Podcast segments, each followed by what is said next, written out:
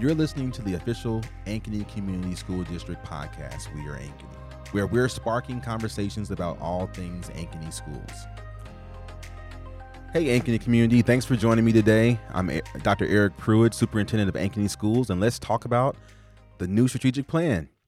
With me today are returning podcast guests, Dr. Jen Lindaman, our Chief Officer at Academic Services, and Dr. Darin Haack, Chief Operations Officer.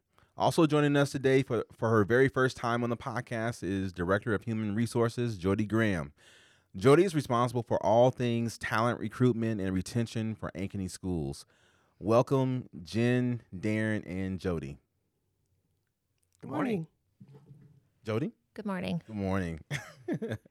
uh, really happy to have all three of you here and really excited to talk about our new strategic plan that was approved um, recently.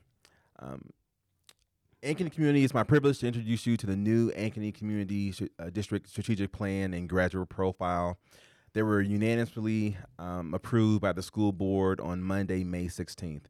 Today, we'll talk specifically about the strategic plan. Throughout the year, planning teams worked hard to reimagine how we might improve the, serving our students. Teams of parents, community members, students, and staff worked to create this document that will guide our district um, around how we'll operate and strive to achieve our goals. Our hope is that we will serve as an anchor this document will serve as an anchor for all the district's work for the next five years. The work of updating our strategic plan began with a core team of approximately 30 people students, parents, community members, and staff developing a framework and our updated mission statement, which is the Ankeny Community School District engages all students in an educationally uh, educational experience that equips them with the skills to flourish in and contribute to an ever changing world. Following the core team, uh, core team's work, seven action teams made up of nearly 200 individuals from across the community then worked to develop specific concrete strategies to bring the framework to life. This work resulted in a plan built on three core pillars the prioritization of academic rigor and relevance, a focus on maintaining a system of talented people, and a commitment to providing supportive learning environments for all of our students. And so let's dig into it. So pillar pillar one, which really really revolves around our core, around um, academics, our expectations for how we want our students, what what we want our students to learn, um, and how our curriculum is going to continue to be rigorous and relevant for all of our students. So, Dr. Lindaman, can you give an overview of the academic rigor and relevance portion um, and its key components? Yeah, and I'd like to start by um, really connecting that to the mission statement because I think the mission statement really casts the vision for that. And that mission statement says that we're going to engage every student, all of our students, in an educational experience that equips them with the skills to flourish in and contribute to an ever changing world. So when you think about the rigorous and relevant uh, academics portion of our strategic plan, we're really working toward every student being prepared to graduate, being graduating prepared for post-secondary success. And it starts with a, a solid foundation, a solid foundation of core academics where um, we're, we're holding ourselves to 100% of our students um, meeting or exceeding those standards of our academic program embedding uh, a leader in me um, and 100% of our students uh, demonstrating those skills and, and um, leadership uh, attributes that, that we teach through leader in me processes and then making sure that every single task in which we gauge, engage students um, is rigorous and meets that student where they're at and helps them grow beyond where they are following that, then we really want to start stretching our, our system and stretching um, our, our students into um, different learning models, providing opportunities for students to learn in various ways, creating voice and choice in those learning experiences. As students get older, perhaps um, their post secondary plans um, entail them stepping off of campus and going out to a workplace for experience. Maybe because of that, then they want to take an online class um, to, to free up some time during their day. But really looking at ways that we can differentiate that experience for kids and stretch them in a way that prepares them for that post secondary success. At, our, at all of our levels, we want to embed some challenge based learning in the experiences that students have. Challenge based learning is really project based learning that emphasizes those 21st century skills and engages kids in real world tasks and critical thinking.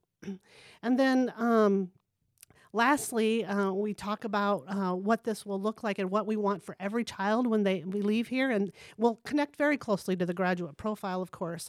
But we want a system where every single student experiences career exploration and ultimately career preparation uh, while they go through our system. So that looks very different, of course, for a kindergartner and a middle schooler and a high schooler. Um, it can be some exploration built into the curriculum at those lower levels as they grow uh, deeper in further in their their learning. Maybe it's bringing in some outside experts or creating some simulations. And as they get into those upper levels, it's really getting them into those workplaces, apprenticeships, internships, those types of things.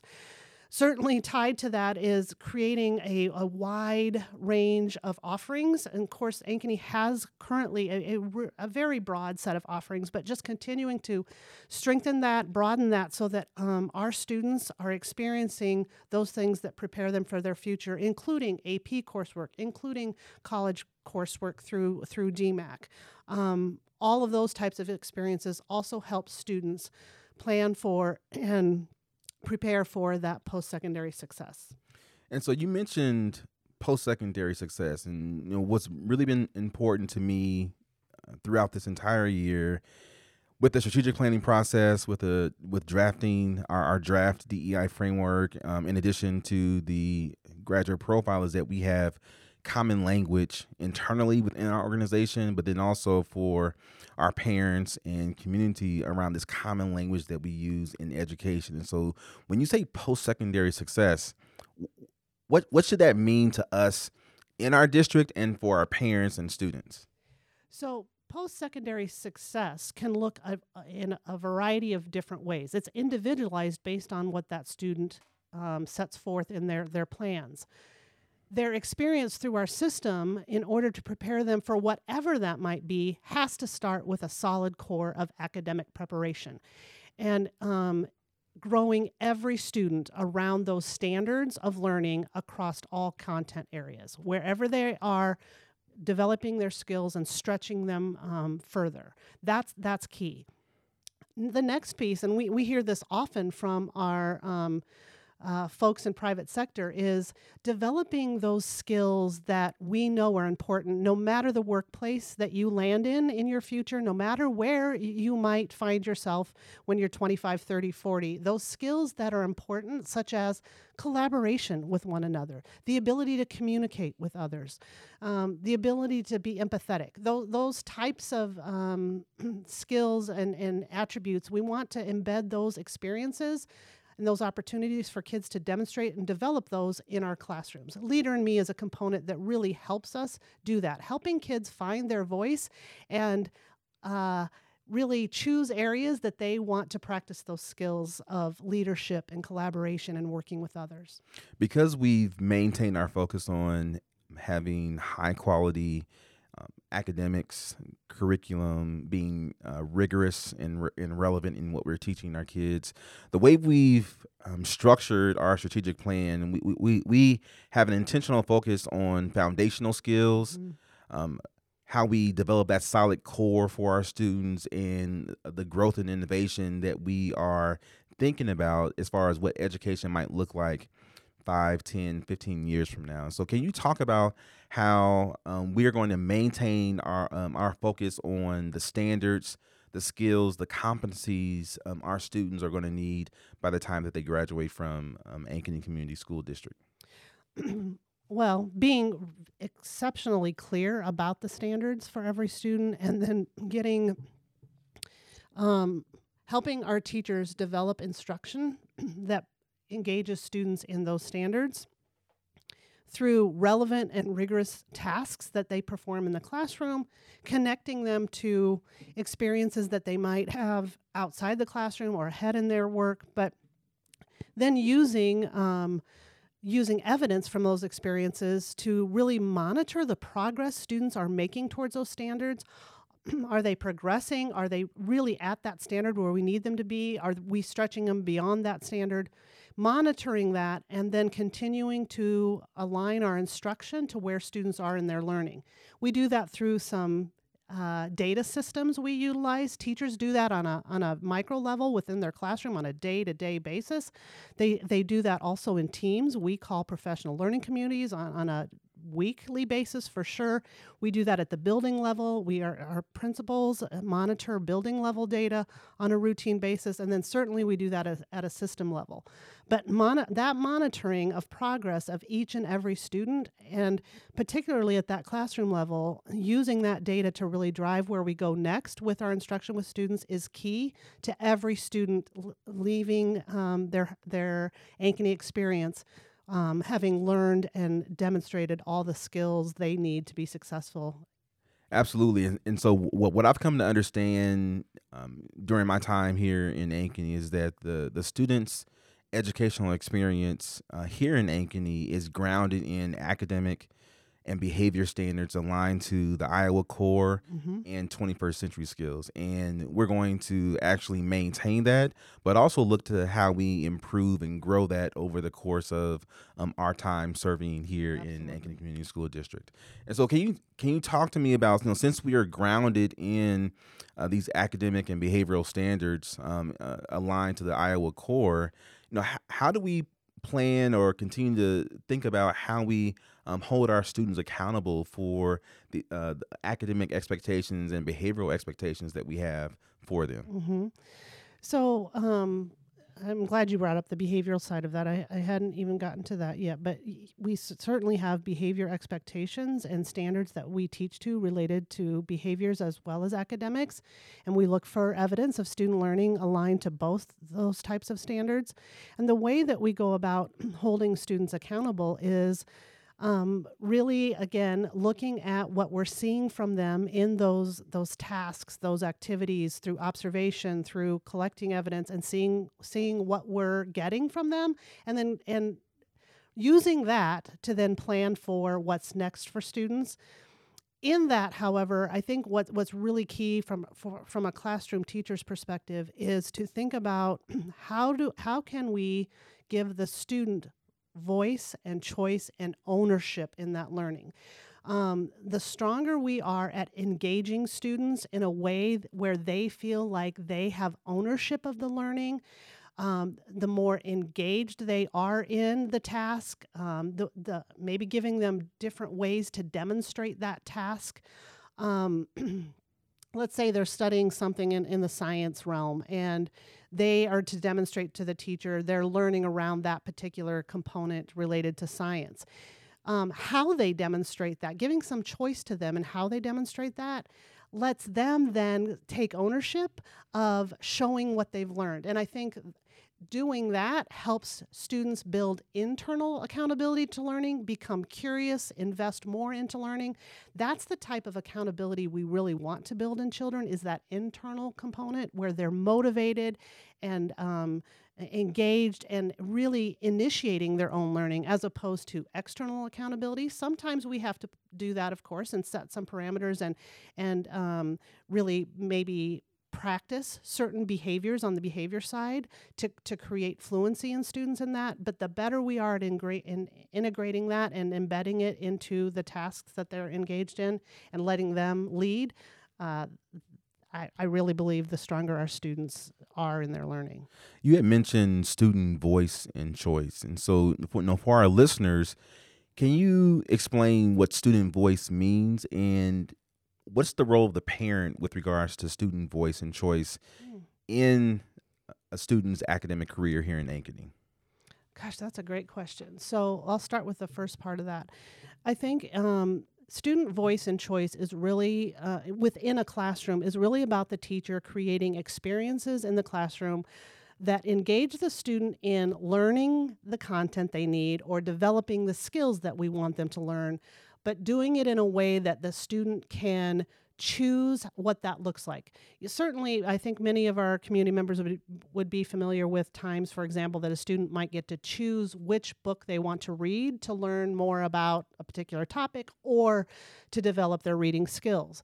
But, but it's broader than that. Sometimes our teachers will use um, menu boards in their classrooms. So there's multiple ways to maybe um, develop a skill. So let's give the student um, choice in which way they would like to go about developing that skill. And I just want to point out that this this idea of providing students choice in the classroom requires a certain level of sophistication yes. from our teachers that, that have this experience around how the standards how pedagogy fits into Yes. their classroom and so this isn't something that's haphazard where students are in the classroom and just are choosing what they want to do this has been carefully planned out by the teachers that we have in our in every classroom here in Ankeny, correct Correct. And I, I think it's this is why, as a part of our curriculum review process, one of the key components of that is really unpacking standards. So, taking a standard and fully unpacking all of the components of that standard. What are the skills that contributed to that standard? How do we know when students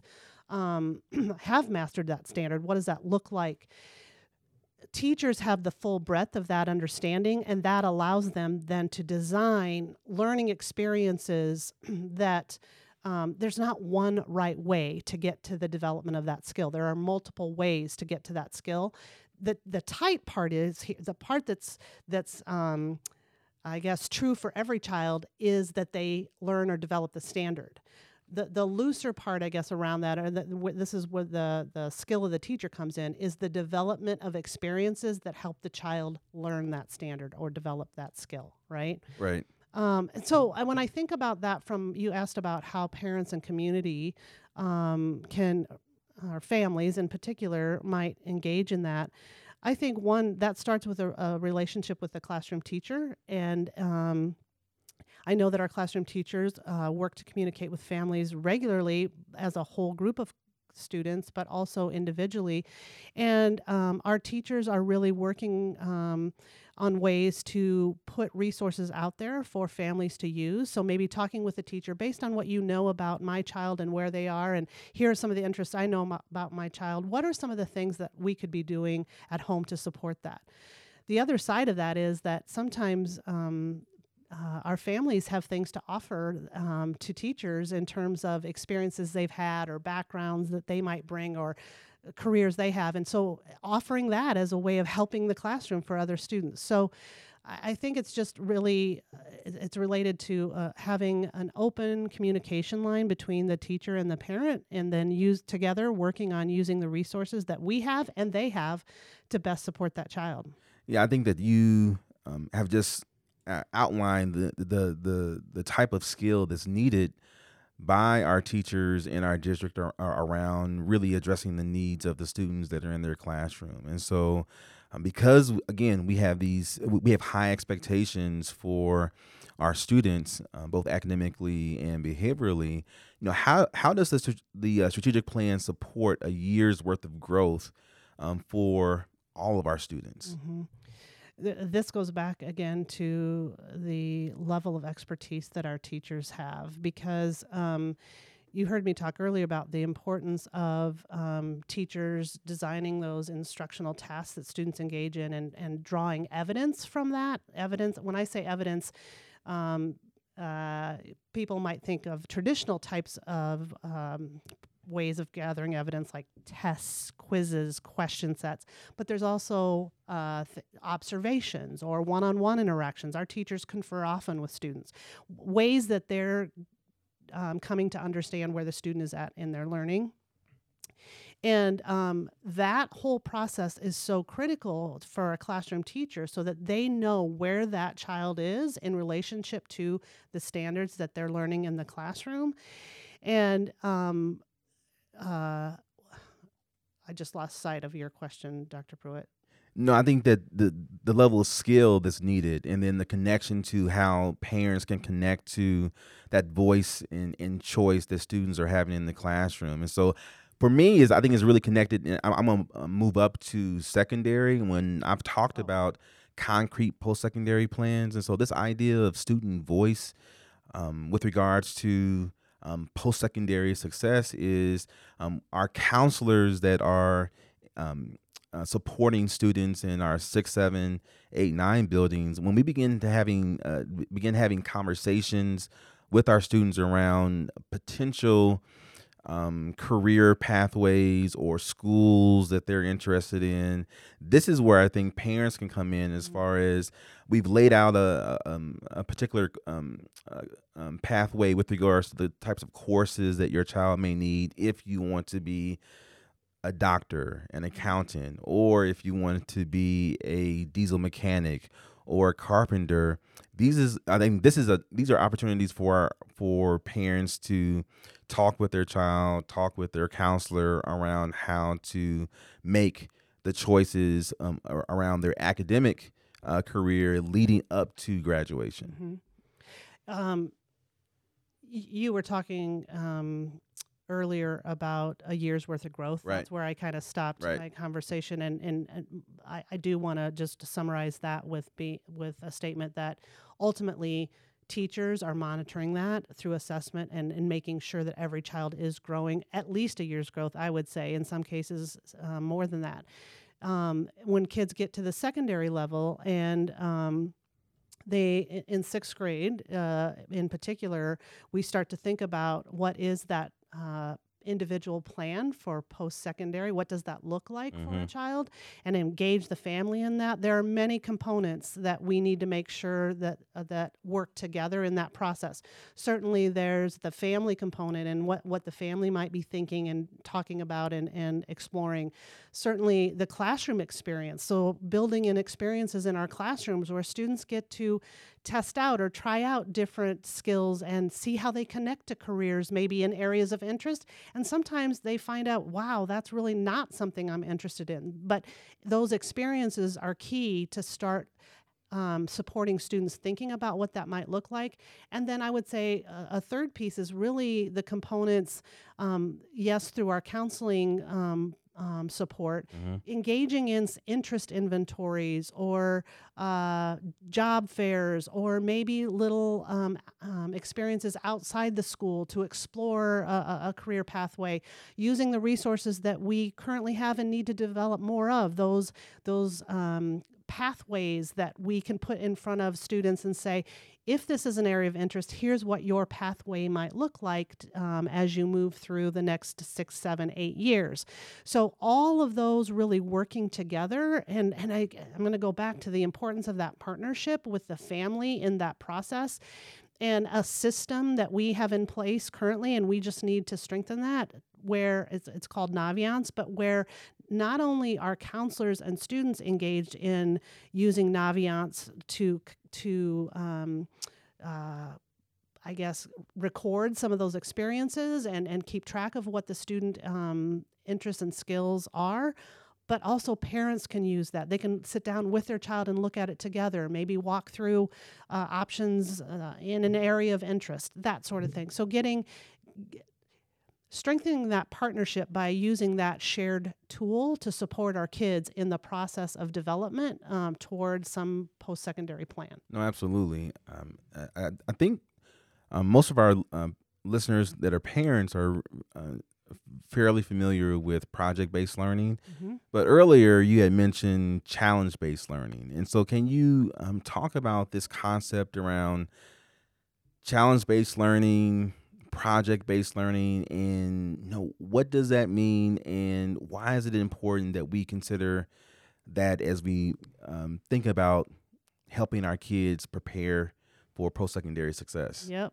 So, challenge based learning is a new area of learning for our team as well. This is a, a relatively recent um, type of learning that, that, that has come out. And it, it is similar to project based learning in that it is about using real world problems or situations or challenges to engage students in, in learning and problem solving. And so it emphasizes collaboration. It's very hands on. It's active learning for students. Um, it asks students to um, identify big ideas and, and, and, and even share their own thinking around those big ideas, ask questions, really dig into and inquire into areas of our world. Um, discover what challenges might be there and how would we how might we go about solving them and and through that then developing in-depth content area knowledge. So really it's it's very similar. There, there are a lot of components here that relate to like inquiry based learning where students are, are really digging in, asking questions, solving problems. But it also um, embeds some of those 21st century skills. It, it embeds technology and certainly those skills that we that I spoke to earlier, uh, skills of collaboration, right? right? Of teamwork and that sort of thing and, and we see that play out across many of our classrooms mm-hmm. from pre-K through um, our seniors um, at our at our high schools. And so we we've talked a lot about, and I'm gonna bring you in, Jodie. Okay, uh, okay. Um, we've talked a lot about uh, the skill level of our teachers, the level of sophistication needed to um, plan out lessons, plan out experiences for our students. And a, a big part of that is uh, our ability to attract talented teachers into our school, in addition to talented uh, administrators into um, our district. And so, Jodie, could you give an overview of Pillar Two, which is uh, the the talented people component? Absolutely, Dr. Pruitt. So, Pillar Two was um, really focused on the talented people in our organization and, and identifying what does that mean. Um, we talked a lot about how the adults in our system are really responsible for the outcomes of our students. And so, um, we know in order to ensure that our students are thriving, our adults have to be thriving. So, we talked about um, a couple really key components. Uh, the first one was really um, assuring that our resources are allocated more appropriately across our system based on our student data and our student needs. Um, as you mentioned, we talked about the importance of hiring. Um, how are we ensuring that our our pools are are full of talent that they're robust. How are we ensuring that we're selecting the right candidates for these positions in our district? And then how are we focusing on just onboarding them so that they are equipped with the skills they need to get started in our organization? And that really is coupled with the importance of retention. Um, so our team really dug a lot into really thinking about the components that affect retention. So culture relationship with managers. That's a key driver for employee engagement. Um, we talked about the need to focus on how we're getting information so that we can adjust some of the work we're doing in the system to better meet um, our employees' needs we really spent a lot of time talking about now once we have these employees in our system how are we developing them how are we growing them to meet the needs um, of our of the students in our classrooms um, we talked about the importance of feedback and coaching them and, and evaluating them. Um, and then coupled with that is how do we ensure we're paying them and offering benefits that not only attract but help us retain the talented people that we need um, across our school community? Um, we talked about the importance of pipelines. So, how are we seeing talent and identifying that talent and then growing that talent to meet some other needs across our system? So, kind of in summary, Dr. Pruitt, Pillar Two is really about how the adults in our system work, grow, and contribute to our system for the benefit of our students. Thank you. And so, under this strategic plan, would the district prioritize uh, the hiring uh, of of new or experienced teachers, and you know, basically, you know, what is our priority? You know, what's our goal with regards to rec- recruitment of teachers? Are we focused on one type of teacher? Um, what's the priority for our district? Our priority has been, and I think always will be, um, hiring the best candidates. And, you know, each position has different needs. Each classroom is a little bit different. Each school community is a little bit different. Departments have different needs. And so our focus will always be grounded in hiring the best candidates for our positions. And so when you think about, um, strategies in the past and you know um, you, you're leading the department now what are the strategies that we're going to incorporate now or that we have incorporated now to recruit um, new talent to our district? You know, we were really fortunate this year to have support of adding a recruiter to our department and really just having somebody who kind of is able to specialize in marketing and um, understanding where to go for talent and um, thinking outside the box. Um, in Iowa, we have a system called Teach Iowa, and I think districts across the state have been reliant upon that being the pool for which we draw from. And I think we're just in a spot in um, our time right now where we have to think more creatively. So, where do we go to find the best modern language teachers? Where do we go to find industrial technology teachers? Where do we go to find the best science teachers? So, really thinking um, differently than we have in the past. I think the biggest change for us, Dr. Pruitt, is really focusing on how do we go to find candidates versus waiting for them to find us. Absolutely. And so, and so how, how are we using um, technology? You know, how, how are we using our human resources within the district to go out there and find the best talent nationally? So we're doing a lot more um, posting across social media to try to reach um, some different audiences. Um, this spring, we've kind of focused on um, the Minneapolis, Chicago, uh, Omaha, Kansas City. So, really thinking about it may be more realistic for us at the beginning to think about how do we draw in from the Midwest. And then as we develop our brand, that was a, a really big uh, topic of conversation for our action team. And um, Samantha, our director of communications, came in to talk with our group on we have to develop who is Ankeny and why would you want to come to Ankeny. And so, as we work as a district to really increase our brand of who we are are and what we stand for, we'll start stretching the that recruitment past the Midwest, um, so that people start hearing Ankeny and, and want to be a part of the great work being done here. And so once we get new talent to our district, you know, what are some things that you're thinking about in your department around how we keep them here? So through mentoring and professional learning for new staff and current staff. One of the things a lot of the research is really grounded in is the importance of that um, employee manager relationship. And so we've started having a lot of conversation as um, a district administrative team on how we build capacity of our managers, that being principals as well as department managers or people that supervise a group of people. Um, so we can bring in the best talent, but if they're not connecting with their manager and they're not being trained to do the work we've hired them to do, then there's going to be some dissatisfaction there. So I think um, really focusing on um, helping our managers identify their own skill sets to be managers of people, not only managers of the work they've been assigned, but managers of people who are helping them do that work. Um, then um, our, our director of professional learning, Al Neppel, has been a key partner to us in HR. He's, he really helps us in identifying and, and thinking about how to deliver some training and professional learning. Um, and I think as we start getting better at getting feedback from our staff, that's going to be an area where we can really respond to um, and helping them build the skill set and the tools to do all of those components that Jen just talked about in terms of academic and behavior supports for our students. Um, and then after we kind of get them the, the skill that they need, it's following up and coaching them on that skill and developing and helping them continue to be um, focused on their own growth and development. Um, and that really comes in in our evaluation process. And one of the areas I think we'll focus on this next year is, is diving in a little bit more on how we become better evaluators of talent in our organization. Mm-hmm. And so, as a new employee that that comes to the district, what eh, eh, say I'm a teacher, what could I expect with regards to mentoring opportunities as a new teacher?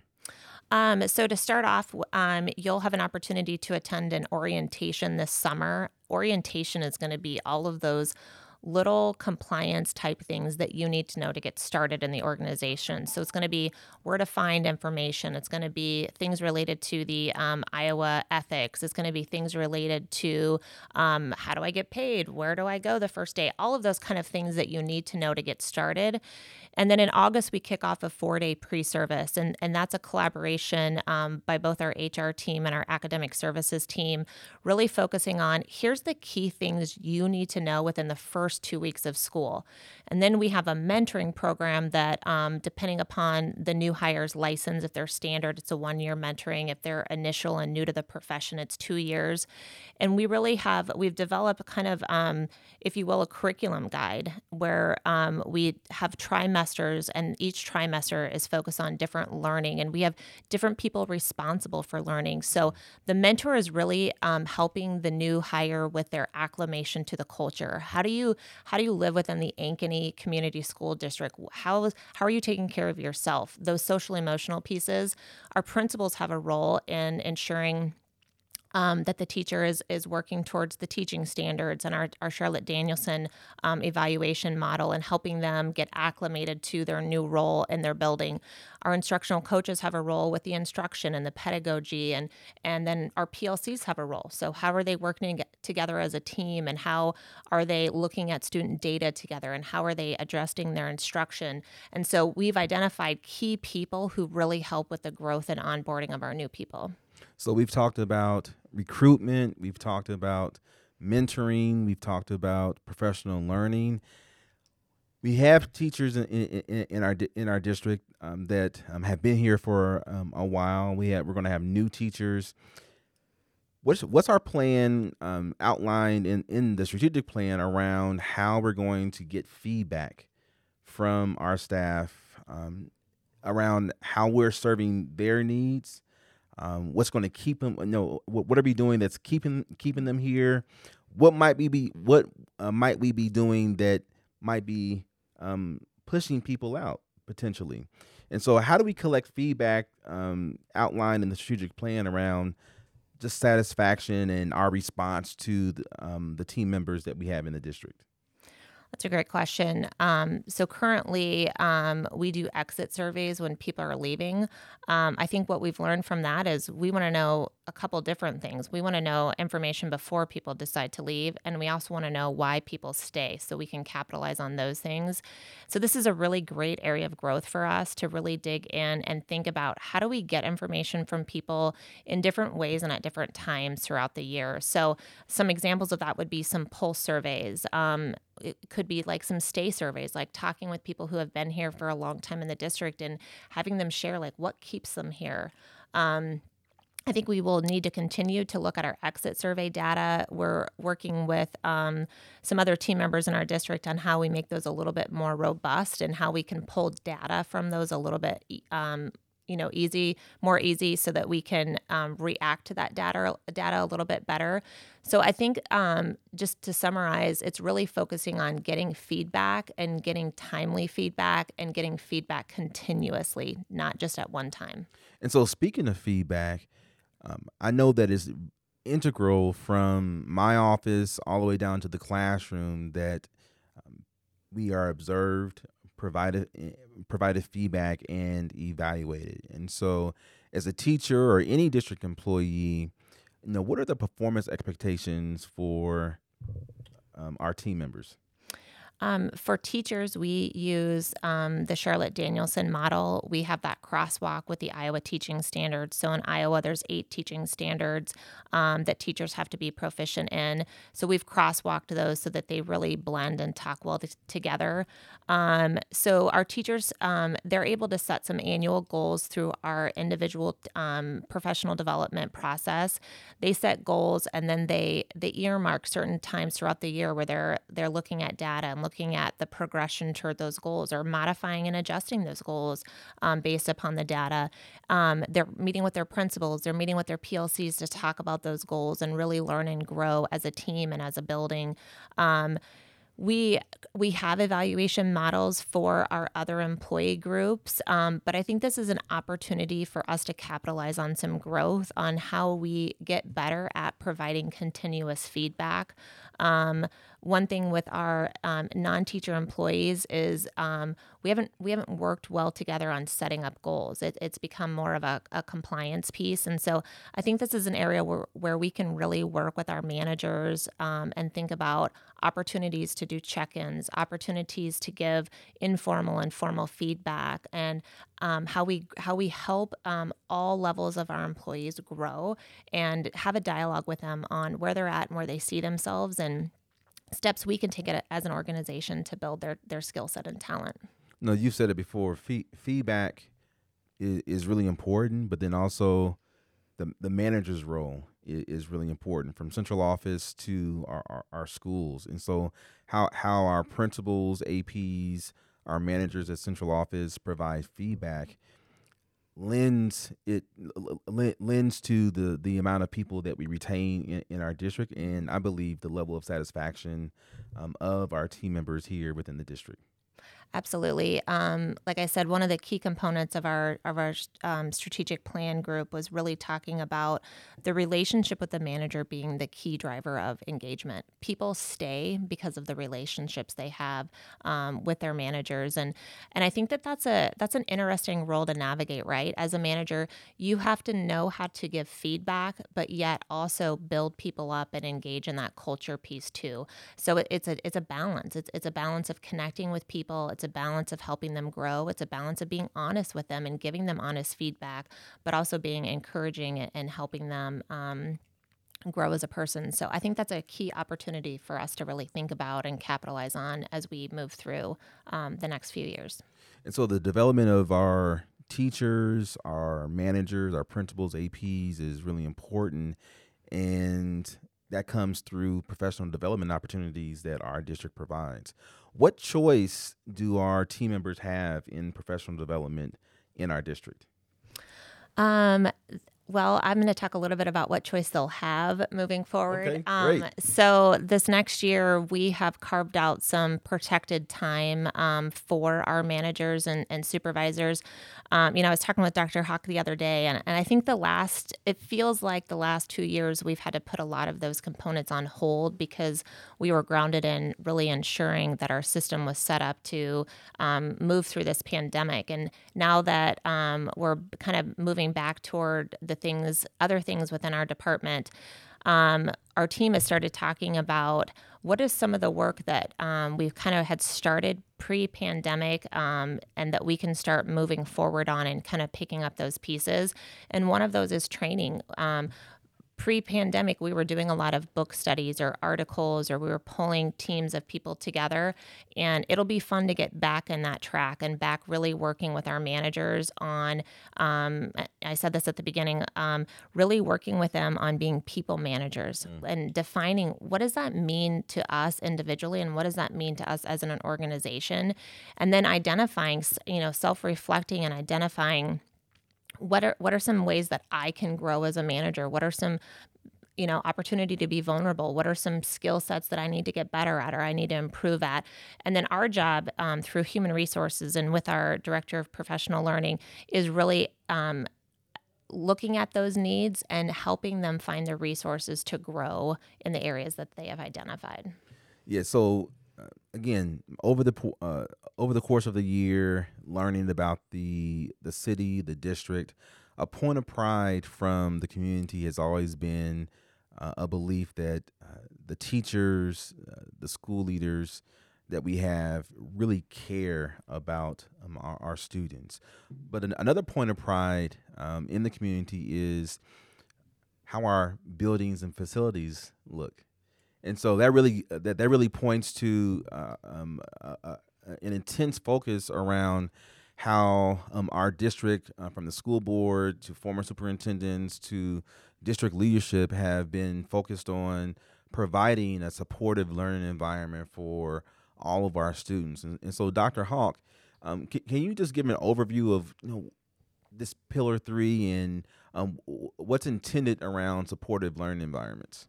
Absolutely. So um, the the third pillar of our strategic plan is is really looking at how do we ensure that our facilities um, support the work that you just heard um, Dr. Lindaman and Mrs. Graham talk about as far as what do our students need um, to make sure that all of those educational opportunities are are supported. What do our staff need to make sure that they're feeling uh, supported when they come to work each day, and that that really looks at um, a lot of dis- different aspects of our system. Everything from uh, when a student gets on the bus in the morning on their way to school, what the grounds um, look like and feel like as, as people arrive at our schools every day, and then especially what does what does the inside of our buildings um, how does that feel for our students and for our staff as they're as they're doing their work each day. Um, that looks at things like you know what kind of furniture do we put in our buildings, what is the lighting like. Um, how do we make sure that uh, we have secure entrances so that, that our students are safe while they're at, at, at school each day?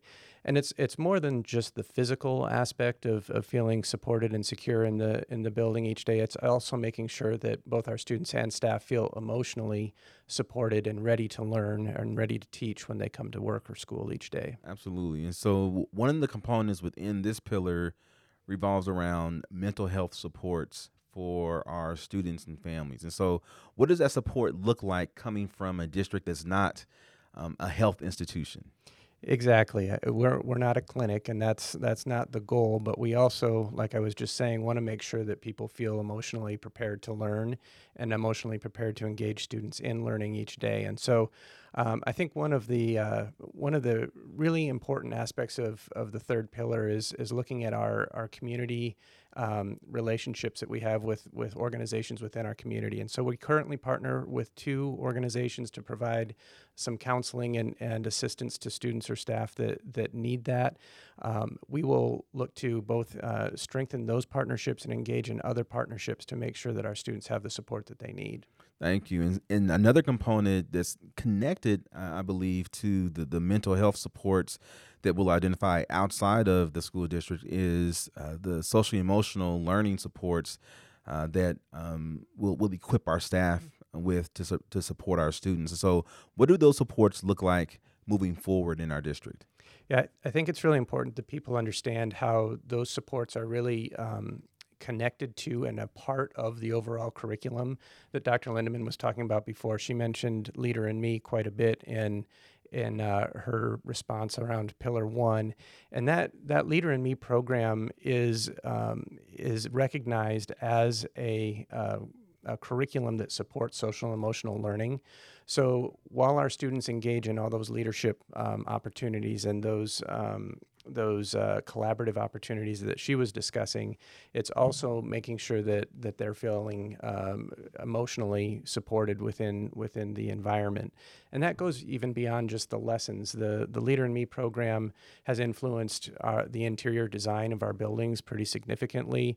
Um, it, it everything down to the signage that we have in our buildings, and and that will continue on through our secondary schools as we progress through the strategic plan. But that Leader in Me program is really central um, to our academic progress and our, our social emotional learning in the district.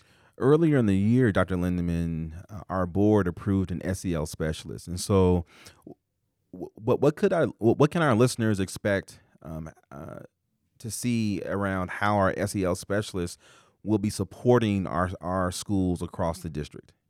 That SEL specialist um, first and foremost will be very connected to the Leader in Me implementation plan that we have for the school district. They'll be leading that work across the system with support from others. Um, th- that person will also um, serve as a key resource for our team of counselors across our school district, work very closely with our director of special programs and assistant director of special programs. Um, because as we talk about Leader in Me, that's really a, a uh, a program uh, that uh, supports students in um, across the entire district at every grade level. It's it's it's for all students. But as we start to see students who need additional support beyond maybe what what we provide for all students, that social emotional learning specialist will be working with teams who specialize in intensifying those supports which includes our counselors, it includes our social workers, it includes some of those outside partners that we have. Um, that social emotional specialist will really be um, kind of the lead on all of those and coordinating those services and and helping our schools uh, design those tiers of support um, and that need intensification as students demonstrate a need for more support. And then as our principals uh, develop, looking to the 22-23 school year, as they develop those improvement plans for their buildings in collaboration with their ILT, they should be identifying those areas of, of support, both academically, socially, emotionally, behaviorally, that they need to fill in with regards to um, reaching out to the SEL specialists and academic services around how they might support the school leader in supporting their teachers. Absolutely. Yep. And they'll be using data. We have lots of data around all of those areas that help those buildings determine what they need to prioritize in the year ahead. Absolutely. And so, uh, Dr. Haack, when we think when we talk about um, learning environments, uh, we often hear um, being safe and secure. And so, you know, what does that mean for this strategic plan around providing a secure environment for our staff and for our students? So we have spent uh, quite a bit of time over the last several years making sure that all of our buildings have uh, secure entrances, changing the practices for when visitors come to the building, how they check into the building, um, making sure that our students are wearing IDs so that they can easily be identified. And so, moving forward with the strategic plan, we will um, engage in security audits um, to make sure that that we're doing everything possible to make sure that those buildings are secure. Um, beyond just the building aspect, we also need to make sure that our technology systems are secure. And so, mm-hmm. another key aspect of that third pillar is um, ongoing security audits from our technology system to make sure that we're implementing practices that are going to keep our data safe and our network safe and our students and staff safe while they're on those networks. So, speaking of technology, um, earlier, about halfway through the year, um, we had the entire district switch to Google. Yes. Um, and we're now in a second phase of our Google implementation where we're doing two factor authentication for all of our staff. Why is that important for our district? And you know, what do our staff need to know about why they should um, support this? Yeah, it is um, really important that uh, when you think about all of the data that exists that, that Jen was just talking about, um, just from the leader in me aspect, but when you think about how that transfers out to academic data, health data, all the data that we use to support students, it's, it's critical that that data be secure. And so this two-factor authentication is, is a process that just makes sure that the person that's logging into that that device that's logging into that account is actually the person that's supposed to be logging into that account and, and making sure that the right eyes are on that data and that no one is able to get into that and access it that shouldn't.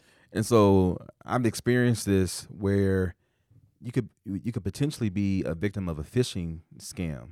Absolutely. And if our staff member without this two-factor authentication, our systems are actually more vulnerable through phishing scams where they could potentially gain access to critical information. And so this is really a secure barrier, a, a more secure barrier for protecting information for staff and information for students. Yes, exactly. If that password is somehow compromised and, and it is used on a different device, it will immediately prompt for that second factor of authentication. And if uh, the person who, who got that password somehow doesn't have that authentication, they're not going to be able to access our data. But without that second factor authentication program, um, they potentially could. And so, part of the technology that we're going to be um, investing in moving forward requires the appropriate infrastructure. And so in the strategic plan, it talks about standards for new construction. What does that mean for us moving forward in our um, in our district? Well, we're very fortunate here in Ankeny that uh, we've had an increasing student enrollment population for, for decades, and we anticipate that continuing. And so, in order to support that, we build new buildings fairly regularly. And part of that process is partnering with um, our current administration, our current teaching staff, um, architects and engineers and designers to make sure that when we design a new building that it is um, using the, the most current standards for construction, most current standards for supporting education within that building. And so as we as we do that work, that really informs how we're renovating our, our current buildings because we want to make sure that regardless of where a student attends school, um, they're having that same kind of supportive and secure environment that we've been talking about up to this point. So, um, not only are we looking at new construction, but we're engaged in evaluating our current buildings and facilities to make sure that they're meeting that same standard. Thank you. And so, one of the questions that I've received over the past few months um, leading up to the approval of the strategic plan is how will the district monitor progress and measure success with the implementation of the strategic plan. And so uh, I'm, I'm to ask each of you just one one or two things um, around you know the metrics, the tools that you'll be using to measure progress, and then uh, I'll, I'll share what we're currently working on as a team around implementation of the strategic plan. And so, uh, Dr. Lindaman, under Pillar One, you know, what are what are some metrics that you know we're going to be looking at and tools that we'll be using to monitor progress? Well, um, we have some local tools such as um, measuring and looking at the number of students and where their progress is on standards. We can pull that data through our Infinite Campus system and take a look at um, are our students uh, meeting or exceeding those standards of our curriculum? Um, currently, we can do that fairly readily, K 8, and we look forward to being able to do that K 12 in, in the future. Um, we also can pull attendance data, um, we can pull um, office referral data, but probably more helpful in, in the behavior side would be looking at our behavior standards, our work habits um, standards, and looking at student progress there.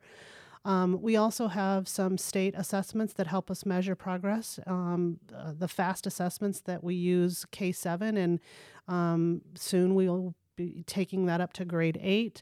Those assessments um, help us really screen three times a year, um, but also gives teachers data that helps them um, look more deeply at a student's performance and maybe engage in a diagnostic assessment um, and then potentially interventions and, and progress monitoring at that level. Um, we've been rolling out a new uh, special education uh, platform through the state called Achieve, and Achieve has some really nice features for us to pull data on students who have IEPs and their progress towards their goals, um, which is really important to us in terms of looking at our demographic group data. We also have um, assessments aligned to um, uh, our ESOL uh, students who are served in, in that area. So, looking at whole group data as all, as well as some of our demographic group data, breaking it down and looking at progress there. Uh, certainly, our ISAS, the statewide assessments, that that's um, certainly a, a delayed uh, assessment. We get the data after the end of the year, but it's something we want to look at as a system. Um, so that the MRA, more more assessments just keep coming to mind, but the MRA right. is one we utilize through our Leader in Me program as we are implementing that in our our system. So um, we have a number of measurements that we look at, um, assessments that we look at that help us determine um, where we're making progress and where we need to do a little more work. Jodie, pillar two. Um, I would echo what Dr. Lindaman said. I think there's a lot of components in which to look at measurement. Um, um, I think to start off with, looking at um, how we're offering our professional development and ensuring that that's meeting um, all employees across the district. Um, I think um, our evaluation tools, d- doing a little bit better in um, not only utilizing those tools, but then um, looking through uh, an analysis and a summary and then adjusting our practices based off of that. Um, our hiring data, our retention data, those are key components. And earlier I talked a lot about the importance of getting feedback from our staff. So, really digging into and um, thinking about some new and innovative ways to gather that feedback, whether it's through pulse surveys, whether it's through um, maybe an opportunity or more opportunities to give feedback one on one or face to face, stay surveys, exit surveys, those kinds of pieces. Um, and then I think, too, just really digging into looking at data more across all employee groups. I think as an educational institution, we're we're better at getting data from our teacher groups, but as an organization, to make sure all parts are successful, thinking differently about how we get data from all different parts of our organization. Thank you, Dr. Haack. Pillar three. Yeah, we will be um, using some of the same uh, data that, that has just been discussed in order to uh, specifically when you think about the social and emotional learning aspect how are we implementing leader in me? Um, are all of our students and, and staff um, engaged in that work? I think uh, we will be doing some some work on facility audits and, and, and technology audits to again make sure that our, our facilities are up to date and safe we will be engaging in some work with our community and staff members to look at the structures, particularly of our secondary system, um, how we're going to uh, plan for buildings, how we're going to plan for accommodating student growth, what those buildings need to look like, what the programming is going to look like. And so um, early on here in the strategic plan, we'll start to see some of the results of, of that. We'll be looking at our community engagement, how our parents and our community involved uh, with our schools, um, with organizations like our parent teacher organizations, and, and those types of things. So we're really excited to to um, to start engaging our, our whole system in uh, in implementing these ideas. So, our, to our listeners, even though the strategic plan was just approved, we're currently working to identify metrics for tracking progress toward the goals and objectives listed in the strategic plan, and we'll begin drafting a five year implementation plan for the various strategies to achieve these goals. District leadership will provide the board and community with regular updates on the initial phases of this work and will develop a strategy for ongoing engagement of the board, staff, parents, community members, and students as we as we build out these three plans of action. I want to say thank you to Jen, Darin, and uh, Jodie for joining us to talk about the strategic plan, and thank you uh, to our listeners for joining us for this episode of We Are Ankeny. We are Ankeny. Thank you for listening to the We Are Ankeny podcast, the official podcast of Ankeny Community Schools.